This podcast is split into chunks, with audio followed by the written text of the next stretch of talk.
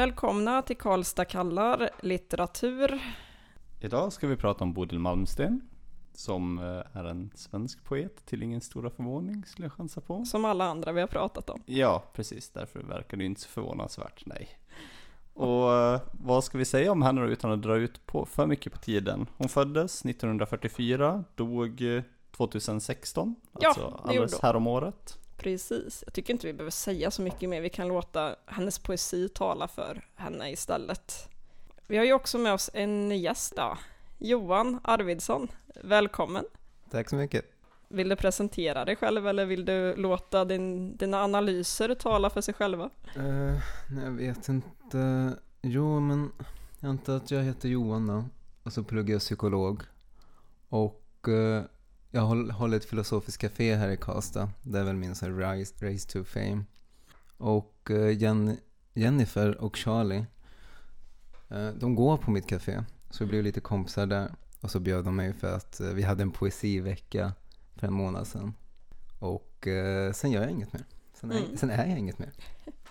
Det är väl ganska bra det också. Jo, men det är jätteroligt att du har de kaféerna tycker jag. Det behövs lite sånt på skolan. Mm.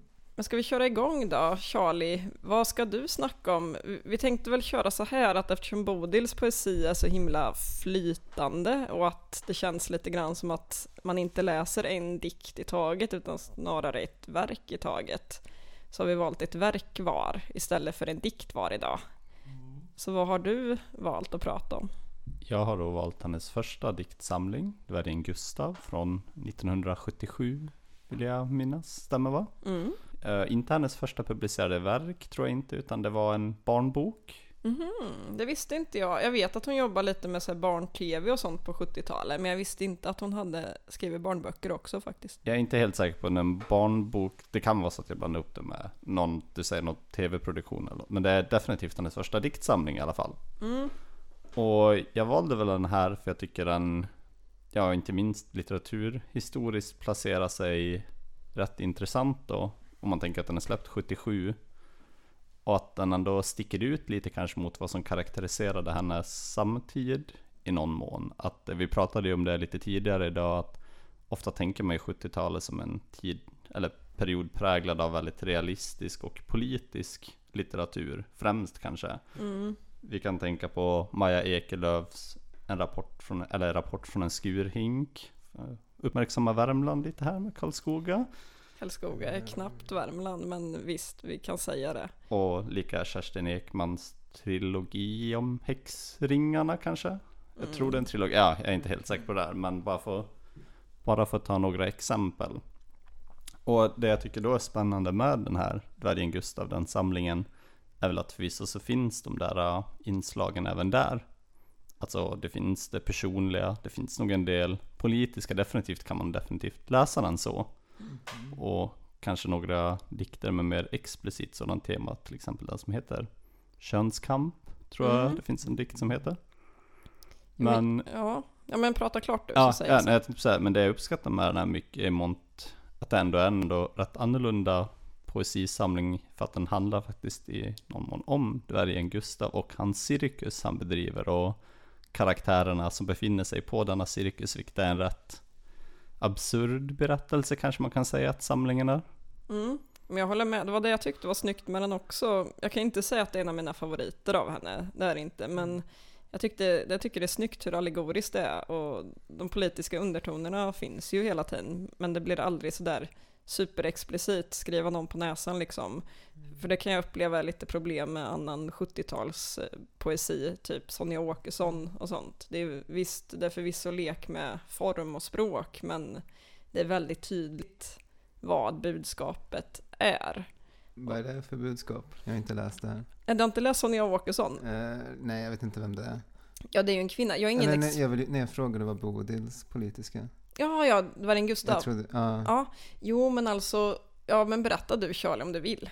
Ja, Oj, eh, om eh, dvärgen Gustavs politiska budskap vill ni alltså höra? Jag antar att det är typ så här att Bodil är så här kropps... Eh, vad, vad heter det? Kroppsextrem. Alltså så här att alla kroppar är lika fina och allt, det är bara social konstruktion ifall man är ful.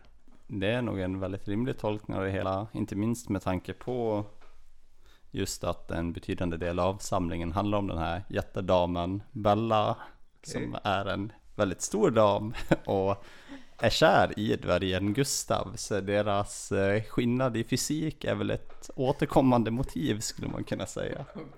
Just det tycker jag nästan är det vackraste med Bodils, vad säger man, författarskap, poetskap. Just det där med mm, kvinnor som älskar extremt mycket. Och då tycker jag att Mm. jättedamen Bella är ett sånt exempel. För hon är sådär, hon är stor även rent fysiskt, liksom hon sticker ut på den här cirkusen.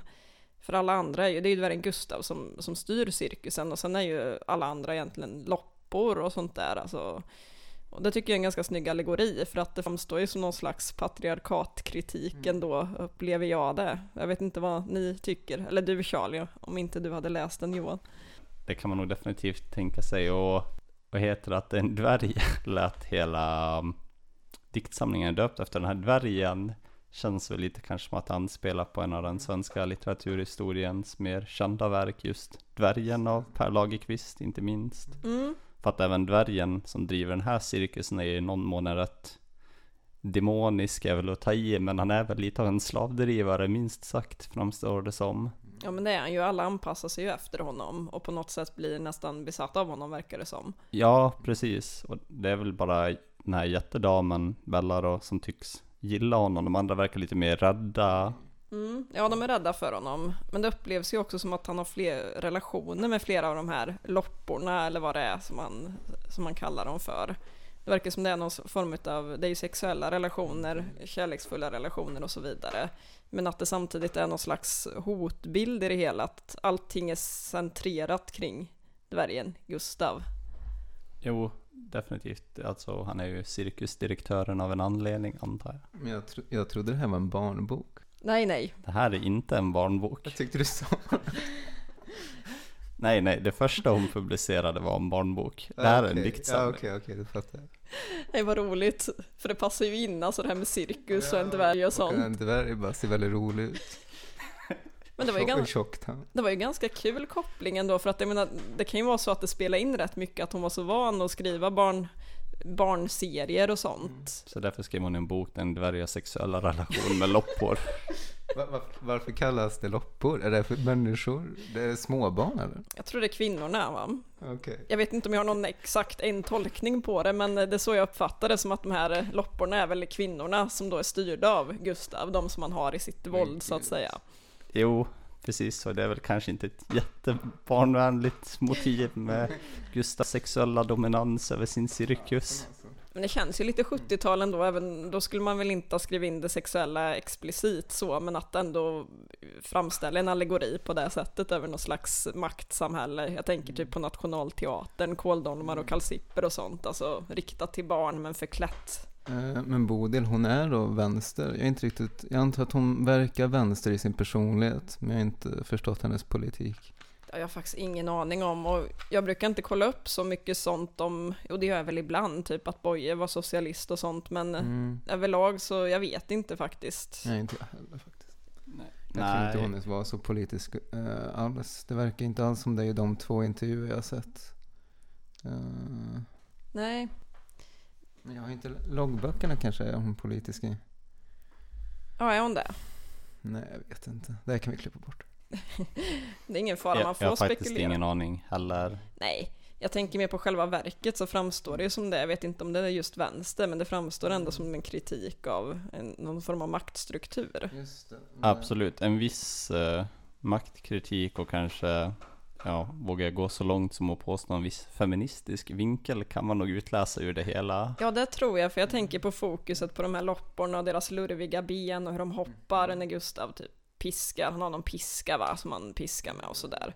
Att de hoppar på hans befallning och sånt. Det framstår som lite, vad ska man säga, kvinnligt kodat feminint, just fokuset på benen och de här hoppande rörelserna och, och så vidare. Så det är ju lätt att koppla lopporna till kvinnor som någon slags objekt. Nu brukar man inte objektifiera loppor, men Nej, men jag, sen tänker jag, ja, alltså framförallt själva dvärgen Gustav framstår väl som en rätt eh, patriarkal typ antar jag. Alltså, han styr sin cirkus med en järnhand mer eller mindre, eller en piska kanske snarare faktiskt. Men just det.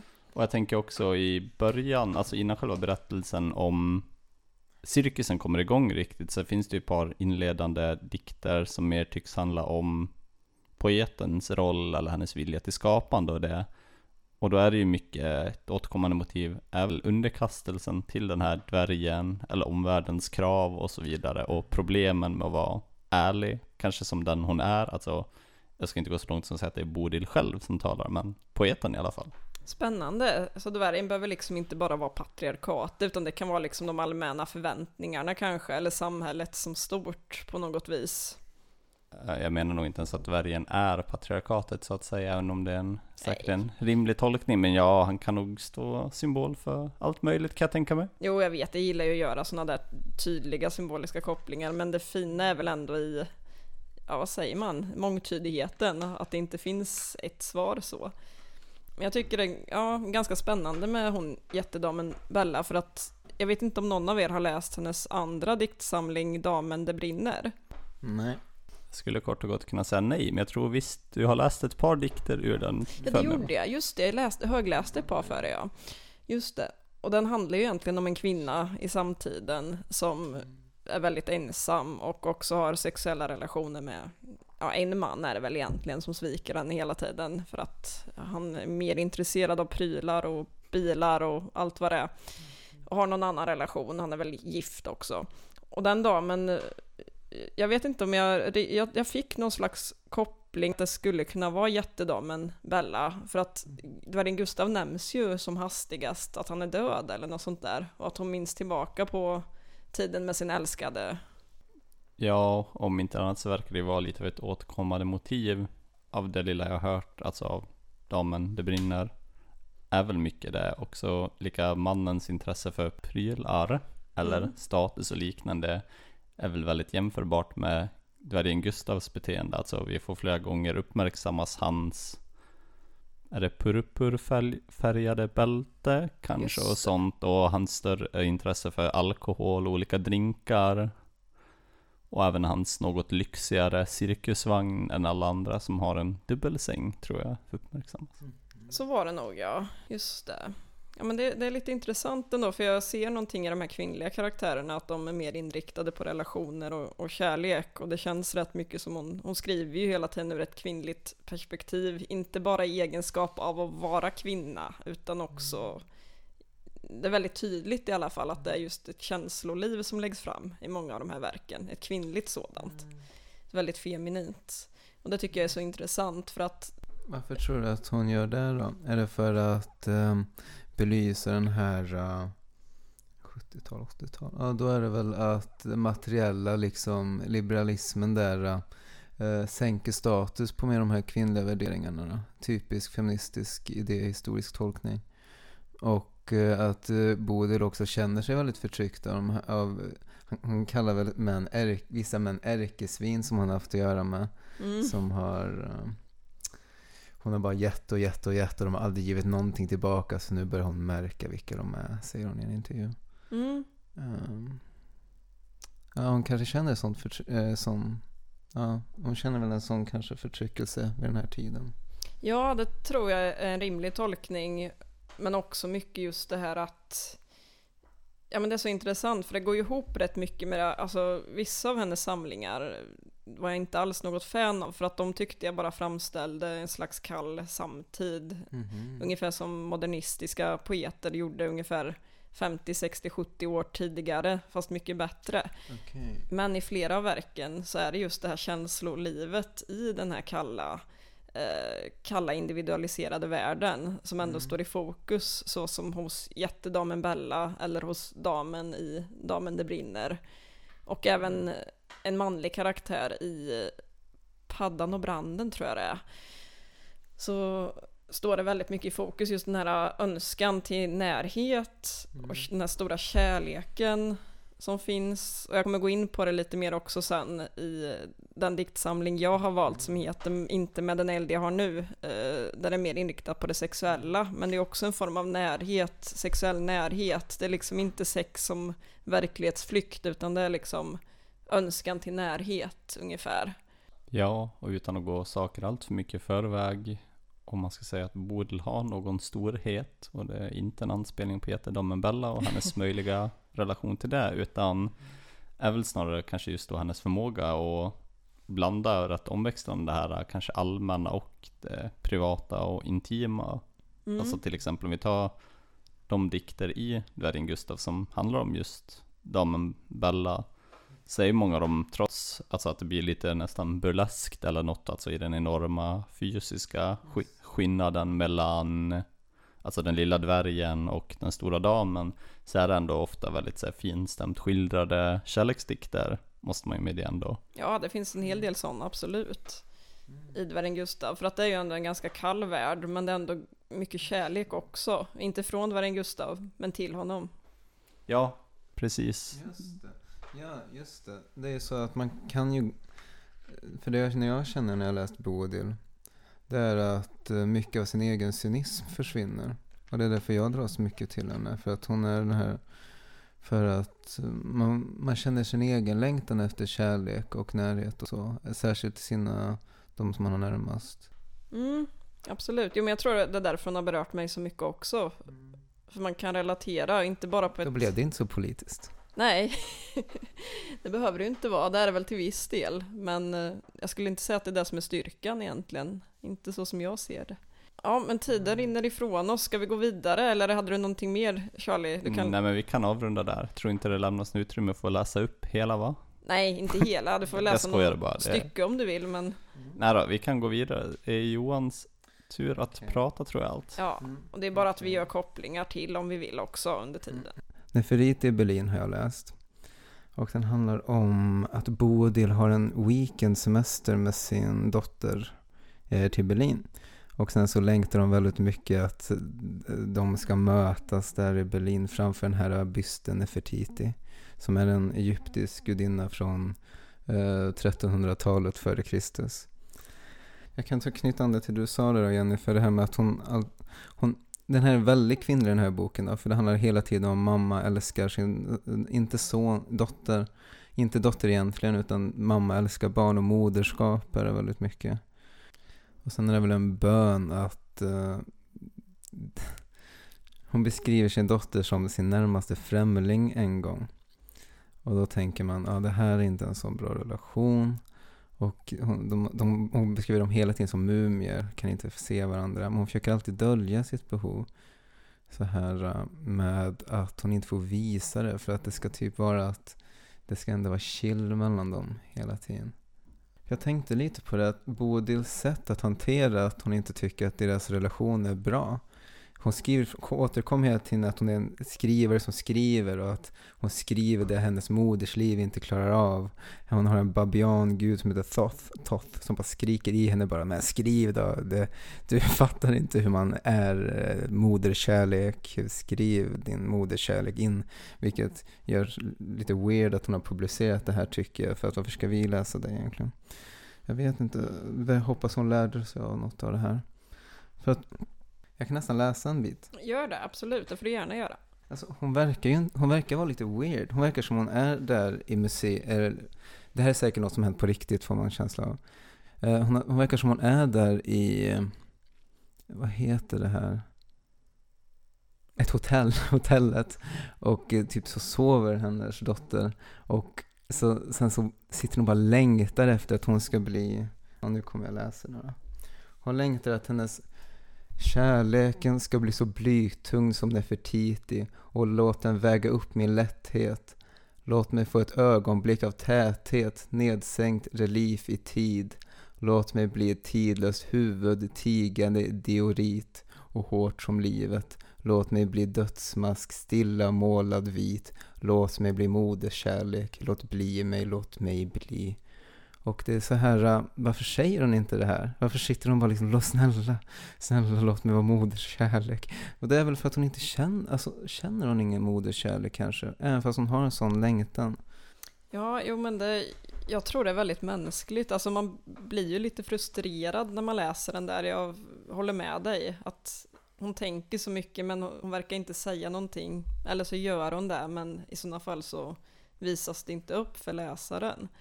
Så man blir ju lite frustrerad. Men samtidigt tycker jag just att det är Nefertiti Berlins starka sida, att det är så mänskligt. Mm. Och jag tror att det tycker jag Bodil gör väldigt bra i sina dikter, att hon visar just den här moderskärleken eller längtan efter moderskärleken som man inte är Mm. kapabel till att visa. Jag tänkte bara ingripa lite med en fis ljummen sociologisk analys av det Det vill hela. vi inte ha. Kör hårt. nej, nej, jag bara tänkte på det du säger Johan, om att hon vill vara så chill hela tiden under den här resan. Och det är ju rätt spännande alltså hur hennes mor och dotterrelation ser ut och att hon väldigt mycket vill vara en vän till sin dotter är väl Mm. kanske lite av ett problem då att de tar den här weekendresan, något att som man annars kanske skulle göra med vänner eller något sånt. Och det är väl kanske lite denna förändrade relation alltså, som har kommit i modern tid, alltså att man ska vara vän med sitt barn och så mycket mer än en eh, förälder eller kanske någon sorts auktoritetsfigur eller något som gör det kanske lite mer invecklat denna relation. Mm. Ja, den visar lite hur mamma-dotter-relation eller förälder-barn-relation överhuvudtaget har luckrats upp. Alltså när barnet är vuxet, då ska man vara Mm. vän med det. Och kanske ta igen för allt det man har missat under ja, men barndomen. Hon skriver om att hon har skilt sig från barn, dotterns pappa och att det har lämnat sår och sen och så vidare. Mm. Och sen även tonårsrevolt och så vidare. Det står inte där men man kan ju ana att det Mm. finns. Och då ska man plötsligt bli vänner igen. Om det var så Mm. du menar Charlie. Att det är en ganska modern företeelse. Ja, det är nog lite det. Alltså den här fria relationen till sina föräldrar som annars kanske var mycket mer tydligt socialt kodad, tänker jag mig, förr i tiden. Alltså om vi jämför, vi kan ju till och med ta bara nästan, nästan samtida verk, om vi tänker scener ur ett äktenskap, vilka problem Mm. de har med sina föräldrar och hur regelbundet deras relation tycks vara. De ringer och de ska äta middag varje Mm. söndag eller vad det är och sånt. Alltså det är väldigt tydliga gränser och väldigt tydliga regler som styr det här umgänget. Ja, du menar att de är ju från en äldre generation Ja. när det fortfarande var tydligt hur man skulle bemöta sin, sitt barn respektive sin förälder. Precis, och nu är väl hon mer lämnad lite, eller alltså folk i allmänt är väl lite mer lämnade vind för våg och de måste hitta egna uttryckssätt och det verkar knepigt. Just det, men det är ju en frihet i det också, när de här reglerna kommer bort. Och det där man, det där man märker då, det, jag kan tänka mig att det där sådana behov som Bodil har frodas i den friheten. Hon skriver någonstans där hon bara vrålar åt moderskärleken, att, hon, att den förintar allt annat i hennes liv. Och sen står det bara jag vill, jag vill, jag vill, jag vill. Eh, tre gånger. Och det är också en sån här eh, uh, ordlös behov som dyker upp i den här friheten. För när man ska bara vara vänner, då märker man att, uh, men jag kommer, återkommer till behovet, att uh, behovet i sig med moderkärleken får utrymme. Och det skäms man ju över. Jag har aldrig riktigt haft en sån konstigt karaktärs, jo ibland kanske, med mina föräldrar. Det är, man vill ju nå dit, men man vågar inte. Mm. Sen tycker jag också det är intressant i den du läste upp där, att det avslutas med låt bli mig, låt mig bli ungefär. Just det. Och att det, man uppfattar det som att det är modern som uttrycker, tänker det här. Någonting som är mer passande för ett barn att tänka kanske. Men det är ju som att hon också, moderskärleken tar över henne, hon vill komma ifrån den på något sätt för att hon tycker om det, men hon vill ändå inte för den gör henne svag på något sätt. Det är också ganska modern för, företeelse antar jag. Ja, jag tänkte väl, alltså jag var lite inne på det nu, jag tror du frågade Johan, varför säger hon bara inte det här till sin dotter? Vilket är förstås en högst relevant frågeställning. Och jag tänker också, Publicerar en diktsamling, bara läs den. Ja men jag, tänk, Så hade jag på semestern. jag tänker ändå att det är någonting lite gemytligt över det hela, alltså hennes kärlek, eller alltså till sin dotter är så stark att hon vill föreviga den i någon mån i ett konstverk likt eh, just den reliefen som inleder diktsamlingen. Det går förstås inte att visa i en podd, men diktsamlingen inleds med en bild då på Nefertiti och hennes barn och man där de sitter och umgås, hela familjen. Och det är väl någon mån just en önskan att föreviga det som jag tyckte uttrycktes i stycket du läser också. Ja. ja, exakt. Det är en ganska förlåtande ändå diktsamling på det här sättet att de knyter an till Nefertiti som en sån här evig gestalt som har pågått i, sen, i 3000 år. Att det här är inget nytt det här som Bodil går igenom. och det är därför det blir förlåtande. Ja just det, det blir väldigt sådär uh, över all tid för att det speglas ju hela tiden i Mm. de här bysterna och allt vad det är. De ser det här historiska och Mm, just det- det Nefertitis problem. Hon hade ju också ett favoritbarn, en dotter, tolkar det som. Mm, Makateon. Mm, just det. Och liksom deras problem och ja, men jag tycker det är ett vackert grepp. Återkommande tema också det här att eh, tidens pil går igenom hjärtat. Jag vet inte, hur gick den igen? Ja, tidens pil går igenom hjärtat. Det Mm. kommer lite då och då också. Ja men exakt, det är ju väldigt viktigt. Så, ja det är som ni säger, det, det speglar väl mycket, alltså det moderna moderskapet kontra det uråldriga, likheter och skillnader. Och det blir väl en viss likhet då kanske med dvärgen Gustav som jag är här och propsar för igen.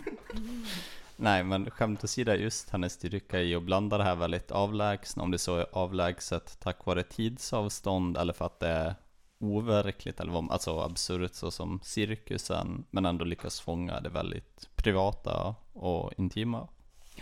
Ja, ja men det, det tycker jag absolut. Det är ju lite det jag tycker är styrkan, alltså just det här med kärleken som är väldigt, alltså vi pratade om det i tidigare avsnitt, att det inte är så intressant med kärleksdikter alltid för att eh, storheten i dem ligger vad läsaren själv kan läsa in. Men här tycker jag hon gör det väldigt allmänmänskligt samtidigt som det blir väldigt personligt. Man kan se världen ur hennes ögon, både känna igen sig och känna sig avskräckt på något vis. Vilket jag tycker är en storhet i Bodil Malmstens författarskap, eller poetskap, eller vad man vill kalla det för. Har ni fler tillägg om Nefertiti? Nej, det, det blev bra så tror jag. Ja, men då går vi över på Mm. sista samlingen för att jag tänkte att det kop- den kopplar ju an ganska mycket till Nefertiti där. Eh, Jag har då valt eh, inte, men inte med den eld jag har nu, heter den. Och den handlar ju då om en kvinna som heter Louise och som berättar sin livshistoria egentligen utifrån sexuella erfarenheter, alltså sin sexuella livshistoria. Eh, Och en stor vikt ligger ju på det faktum att hon är steril och får veta det vid en ganska ung ålder, att hon är steril. Och det är ju den här längtan efter moderskapet då som tar över eh, henne, för hon, hon vill ingenting hellre än att ha barn, i alla fall inte när hon inser att hon är steril och inser att hon inte kan få barn. Så blir det som en sån stark längtan i henne som gör att hon förskjuter sin make och så vidare och inte riktigt kan känna sig hemma i, i sina kommande relationer heller. Hon har ganska många men hon känner sig inte hemma. Och det speglas ju då med en återkommande bild från hennes barndom hela tiden eh, när hon var hos sin mormor och morfar över något sommarlov där medan hennes föräldrar var ute och kämpade politiskt antyds det väl. Och eh, hon och hennes kusin Stig då har en sexuell, sexuell relation och hon är själv 11 år eller något sånt där och han är väl i samma ålder antar jag. Han framställs som ganska ung och så. Och det blir som en idealbild nästan, som allt annat kontrasteras med. För att hon visar på att hon är väldigt upphetsad av honom, att de har det väldigt fint tillsammans och så vidare. Eh, så det blir som en slags, ja en slags idealbild som allting kontrasteras med. Och då kopplar jag ju det direkt till att det var ju innan hon fick veta också att hon var steril, eller innan hon var intresserad av att veta det ens kanske. Man tänker kanske inte så mycket på det när man är 11 år gammal liksom. Så det är så barndomens ändå frihet, eller barndom, ungdomens frihet på något sätt, eh, kontra vuxenlivets krav och så vidare. Charlie, du har läst den vet jag. Ja, det stämmer. Förväntar du dig då en insiktsfull analys av hela diktverket? Ja, det kan vara en icke insiktsfull analys också. Sådana kan jag bidra med. Ja, kör. Eh, ja, alltså nu är det ju bara så att jag har läst de här tre samlingarna mer eller mindre vi har diskuterat. Och jag tyckte ju den här var, alltså den vi pratar om nu, rätt avvikande.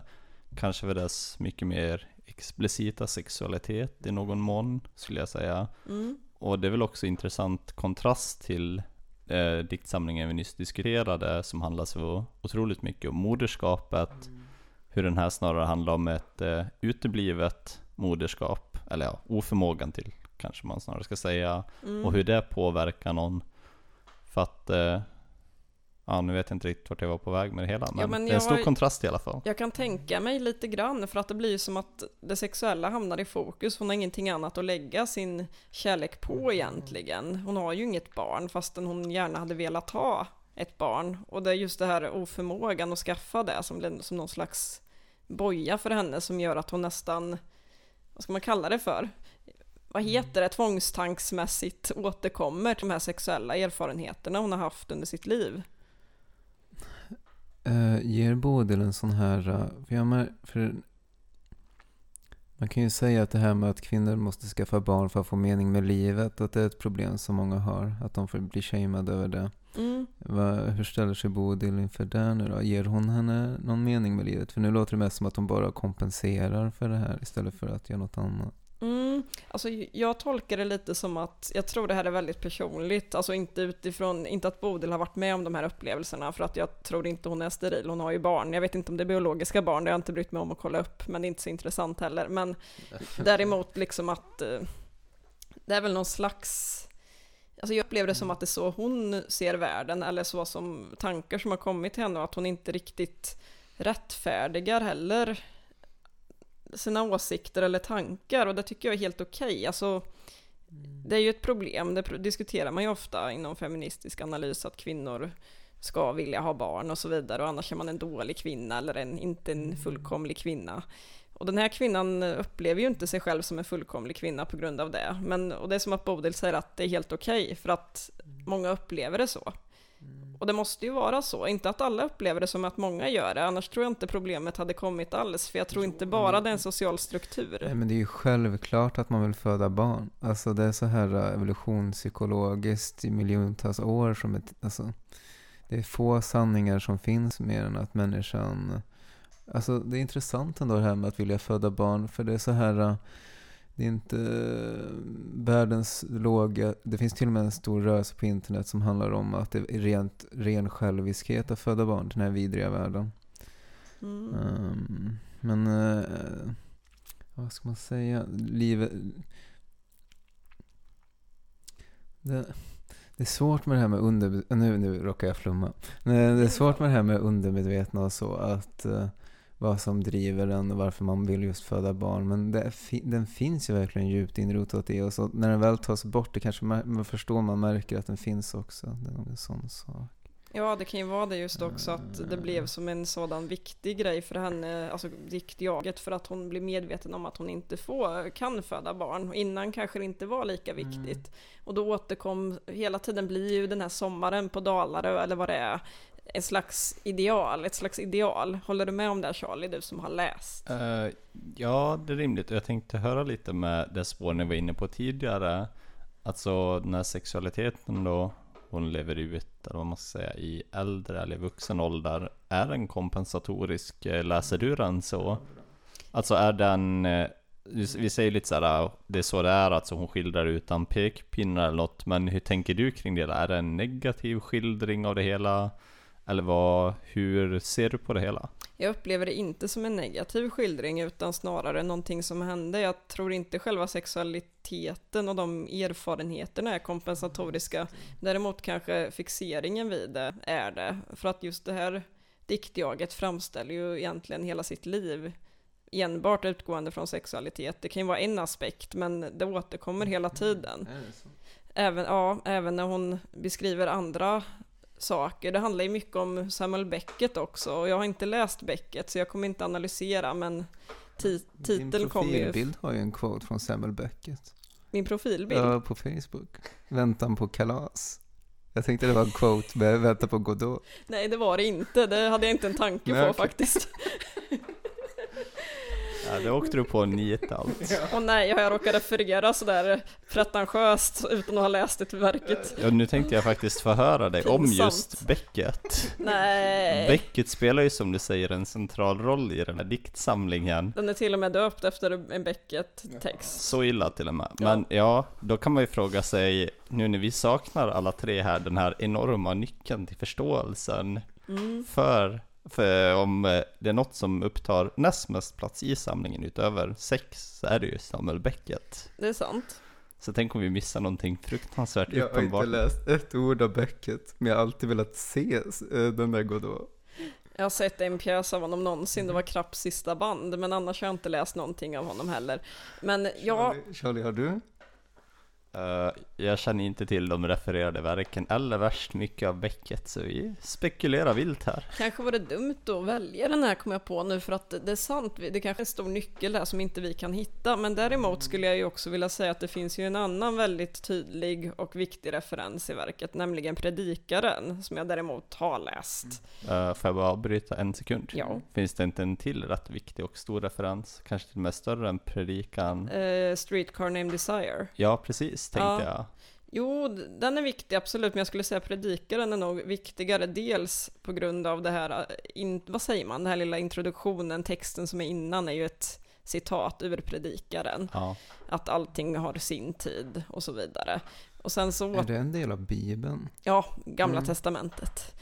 Och så återkommer det ju hela tiden till Do not remove stones from beach, som inte är ett citat ur Bibeln eller predikaren, men däremot väl då refererar till det här kända stycket. Det finns en tid till att kasta stenar och en tid till att samla stenar, som då brukar tolkas som någonting sexuellt, att det har med sex att göra.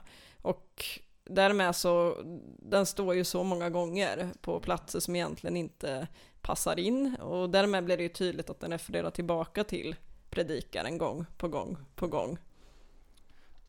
Det där missade jag faktiskt helt. Jag trodde det var en Beckett-referens, det där med Do not remove stones. Det kan det nog vara också, det vet jag inte, för det står, hon är ju på Beckett-konferensen och så är det en skylt Do not remove stones from beach. Men jag, jag ser det som att det måste ju vara en referens till predikaren också, för en gång står det ju till och med Do not remove stones from beach, allt har sin tid. Det var mycket rimligt, för det är nämligen så att i ett för tillfället okänt Beckett-verk jag kan ha läst någon gång, så står han nämligen på en strand och flyttar runt ett antal stenar Mm. mellan sina fickor eller något och vad meningen med det hela var, det övergår mitt förstånd, men därför tänkte jag att det var någonting relaterat till Beckett. Samlar han stenar eller kastar han stenar? Han flyttar mest runt dem faktiskt. Ja, jag, jag tänker inte, jag kan ju killgissa på att det kanske också har någonting med predikaren att göra då med tanke på hur stor vikt den faktiskt har haft, men jag kan inte säga något om det. Kanske finns det någon Beckett-fantast som kan läxa upp mig om det här bland lyssnarna, det vet jag inte. Hoppas det, för det vore kul att få veta. Vi söker dig Beckett-fantast som gillar långa strandpromenader. Ja, jag. kommenta- kommentera i sådana fall på Karlstad kallar, för ja, men jag såg det i alla fall som en tydlig referens till predikaren också.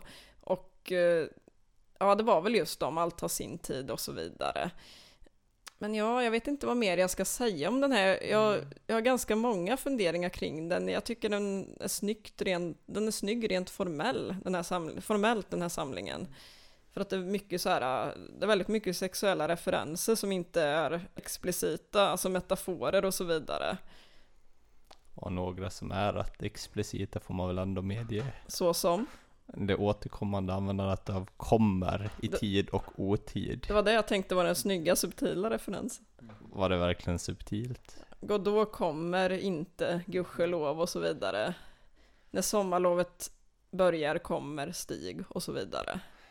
Jo, och när den upprepas för 44 gången i den kontexten så vet jag inte om man kan riktigt kalla det subtilt längre. Det fanns ju vissa stycken som var inte så snygga heller när de står i, i snickarboden där och hon använder hans slidkniv eller vad hon säger. Det, ja, Nej, det var väl kanske inte den mest upphetsande poetiska bild någon någonsin har skrivit ner. Nej.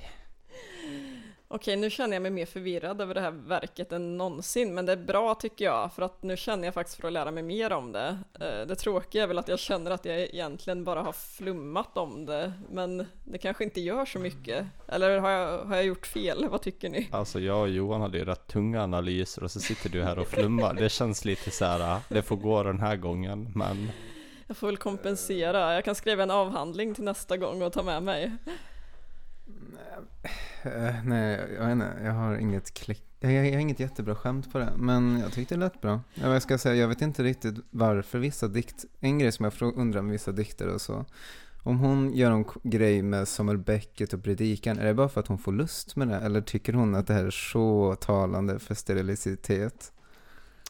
Det är nog, författarintentionen är nog jättesvår att avgöra och Mm. jag vet inte om den är så viktig egentligen. Egentligen vill jag prata om, vad heter det, hur, hur, hur, hur bra kompensationsvärde sex är istället för att få barn. För det är intressant, för jag tycker det är två olika drivkrafter som är i samma handling. Mm. Eh, och sen så kanske det här med närhet för dem framan.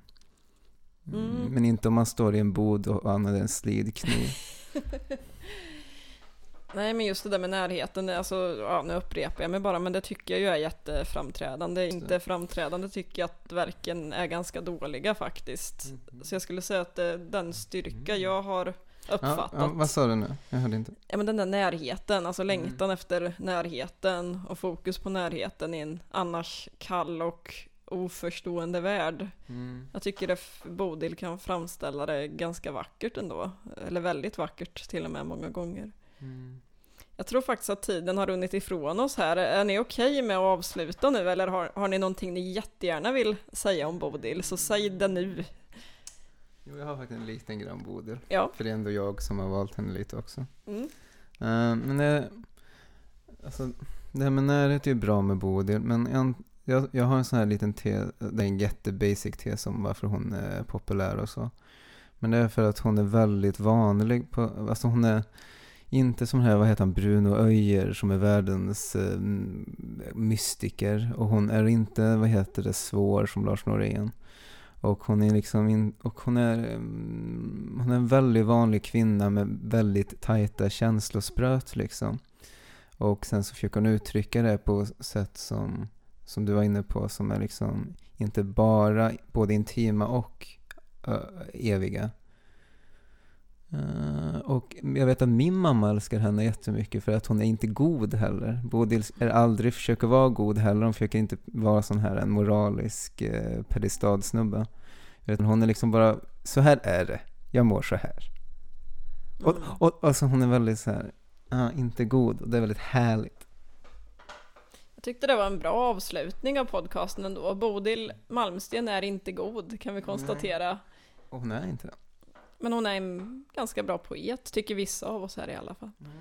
Ja.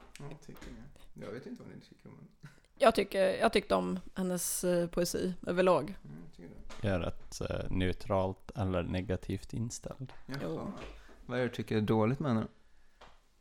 Alltså om vi bortser från de styrkor vi har framhävt som i Mm. sig inte är så få förvisso så tycker jag inte heller att det var värst imponerande. Alltså det hade sina stunder varje diktsamling men överlag var det väl rätt svagt och jag är nog inte jättestort fan av många av de lite småkrystade och buskul rim hon har förmåga att göra. Nej, de är ju viktiga, det borde vi ha pratat mer om egentligen, men för de är ju jätteviktiga för hennes stil och jag tycker ju om dem. Rimmen som inte ens rimmar och egna begrepp och sånt. Jag tycker ju om det, men det gör inte Charlie. Hörni, tack för idag. Tack för att jag fick vara med. Tack Johan. Tack! Tack Charlie. Hej då!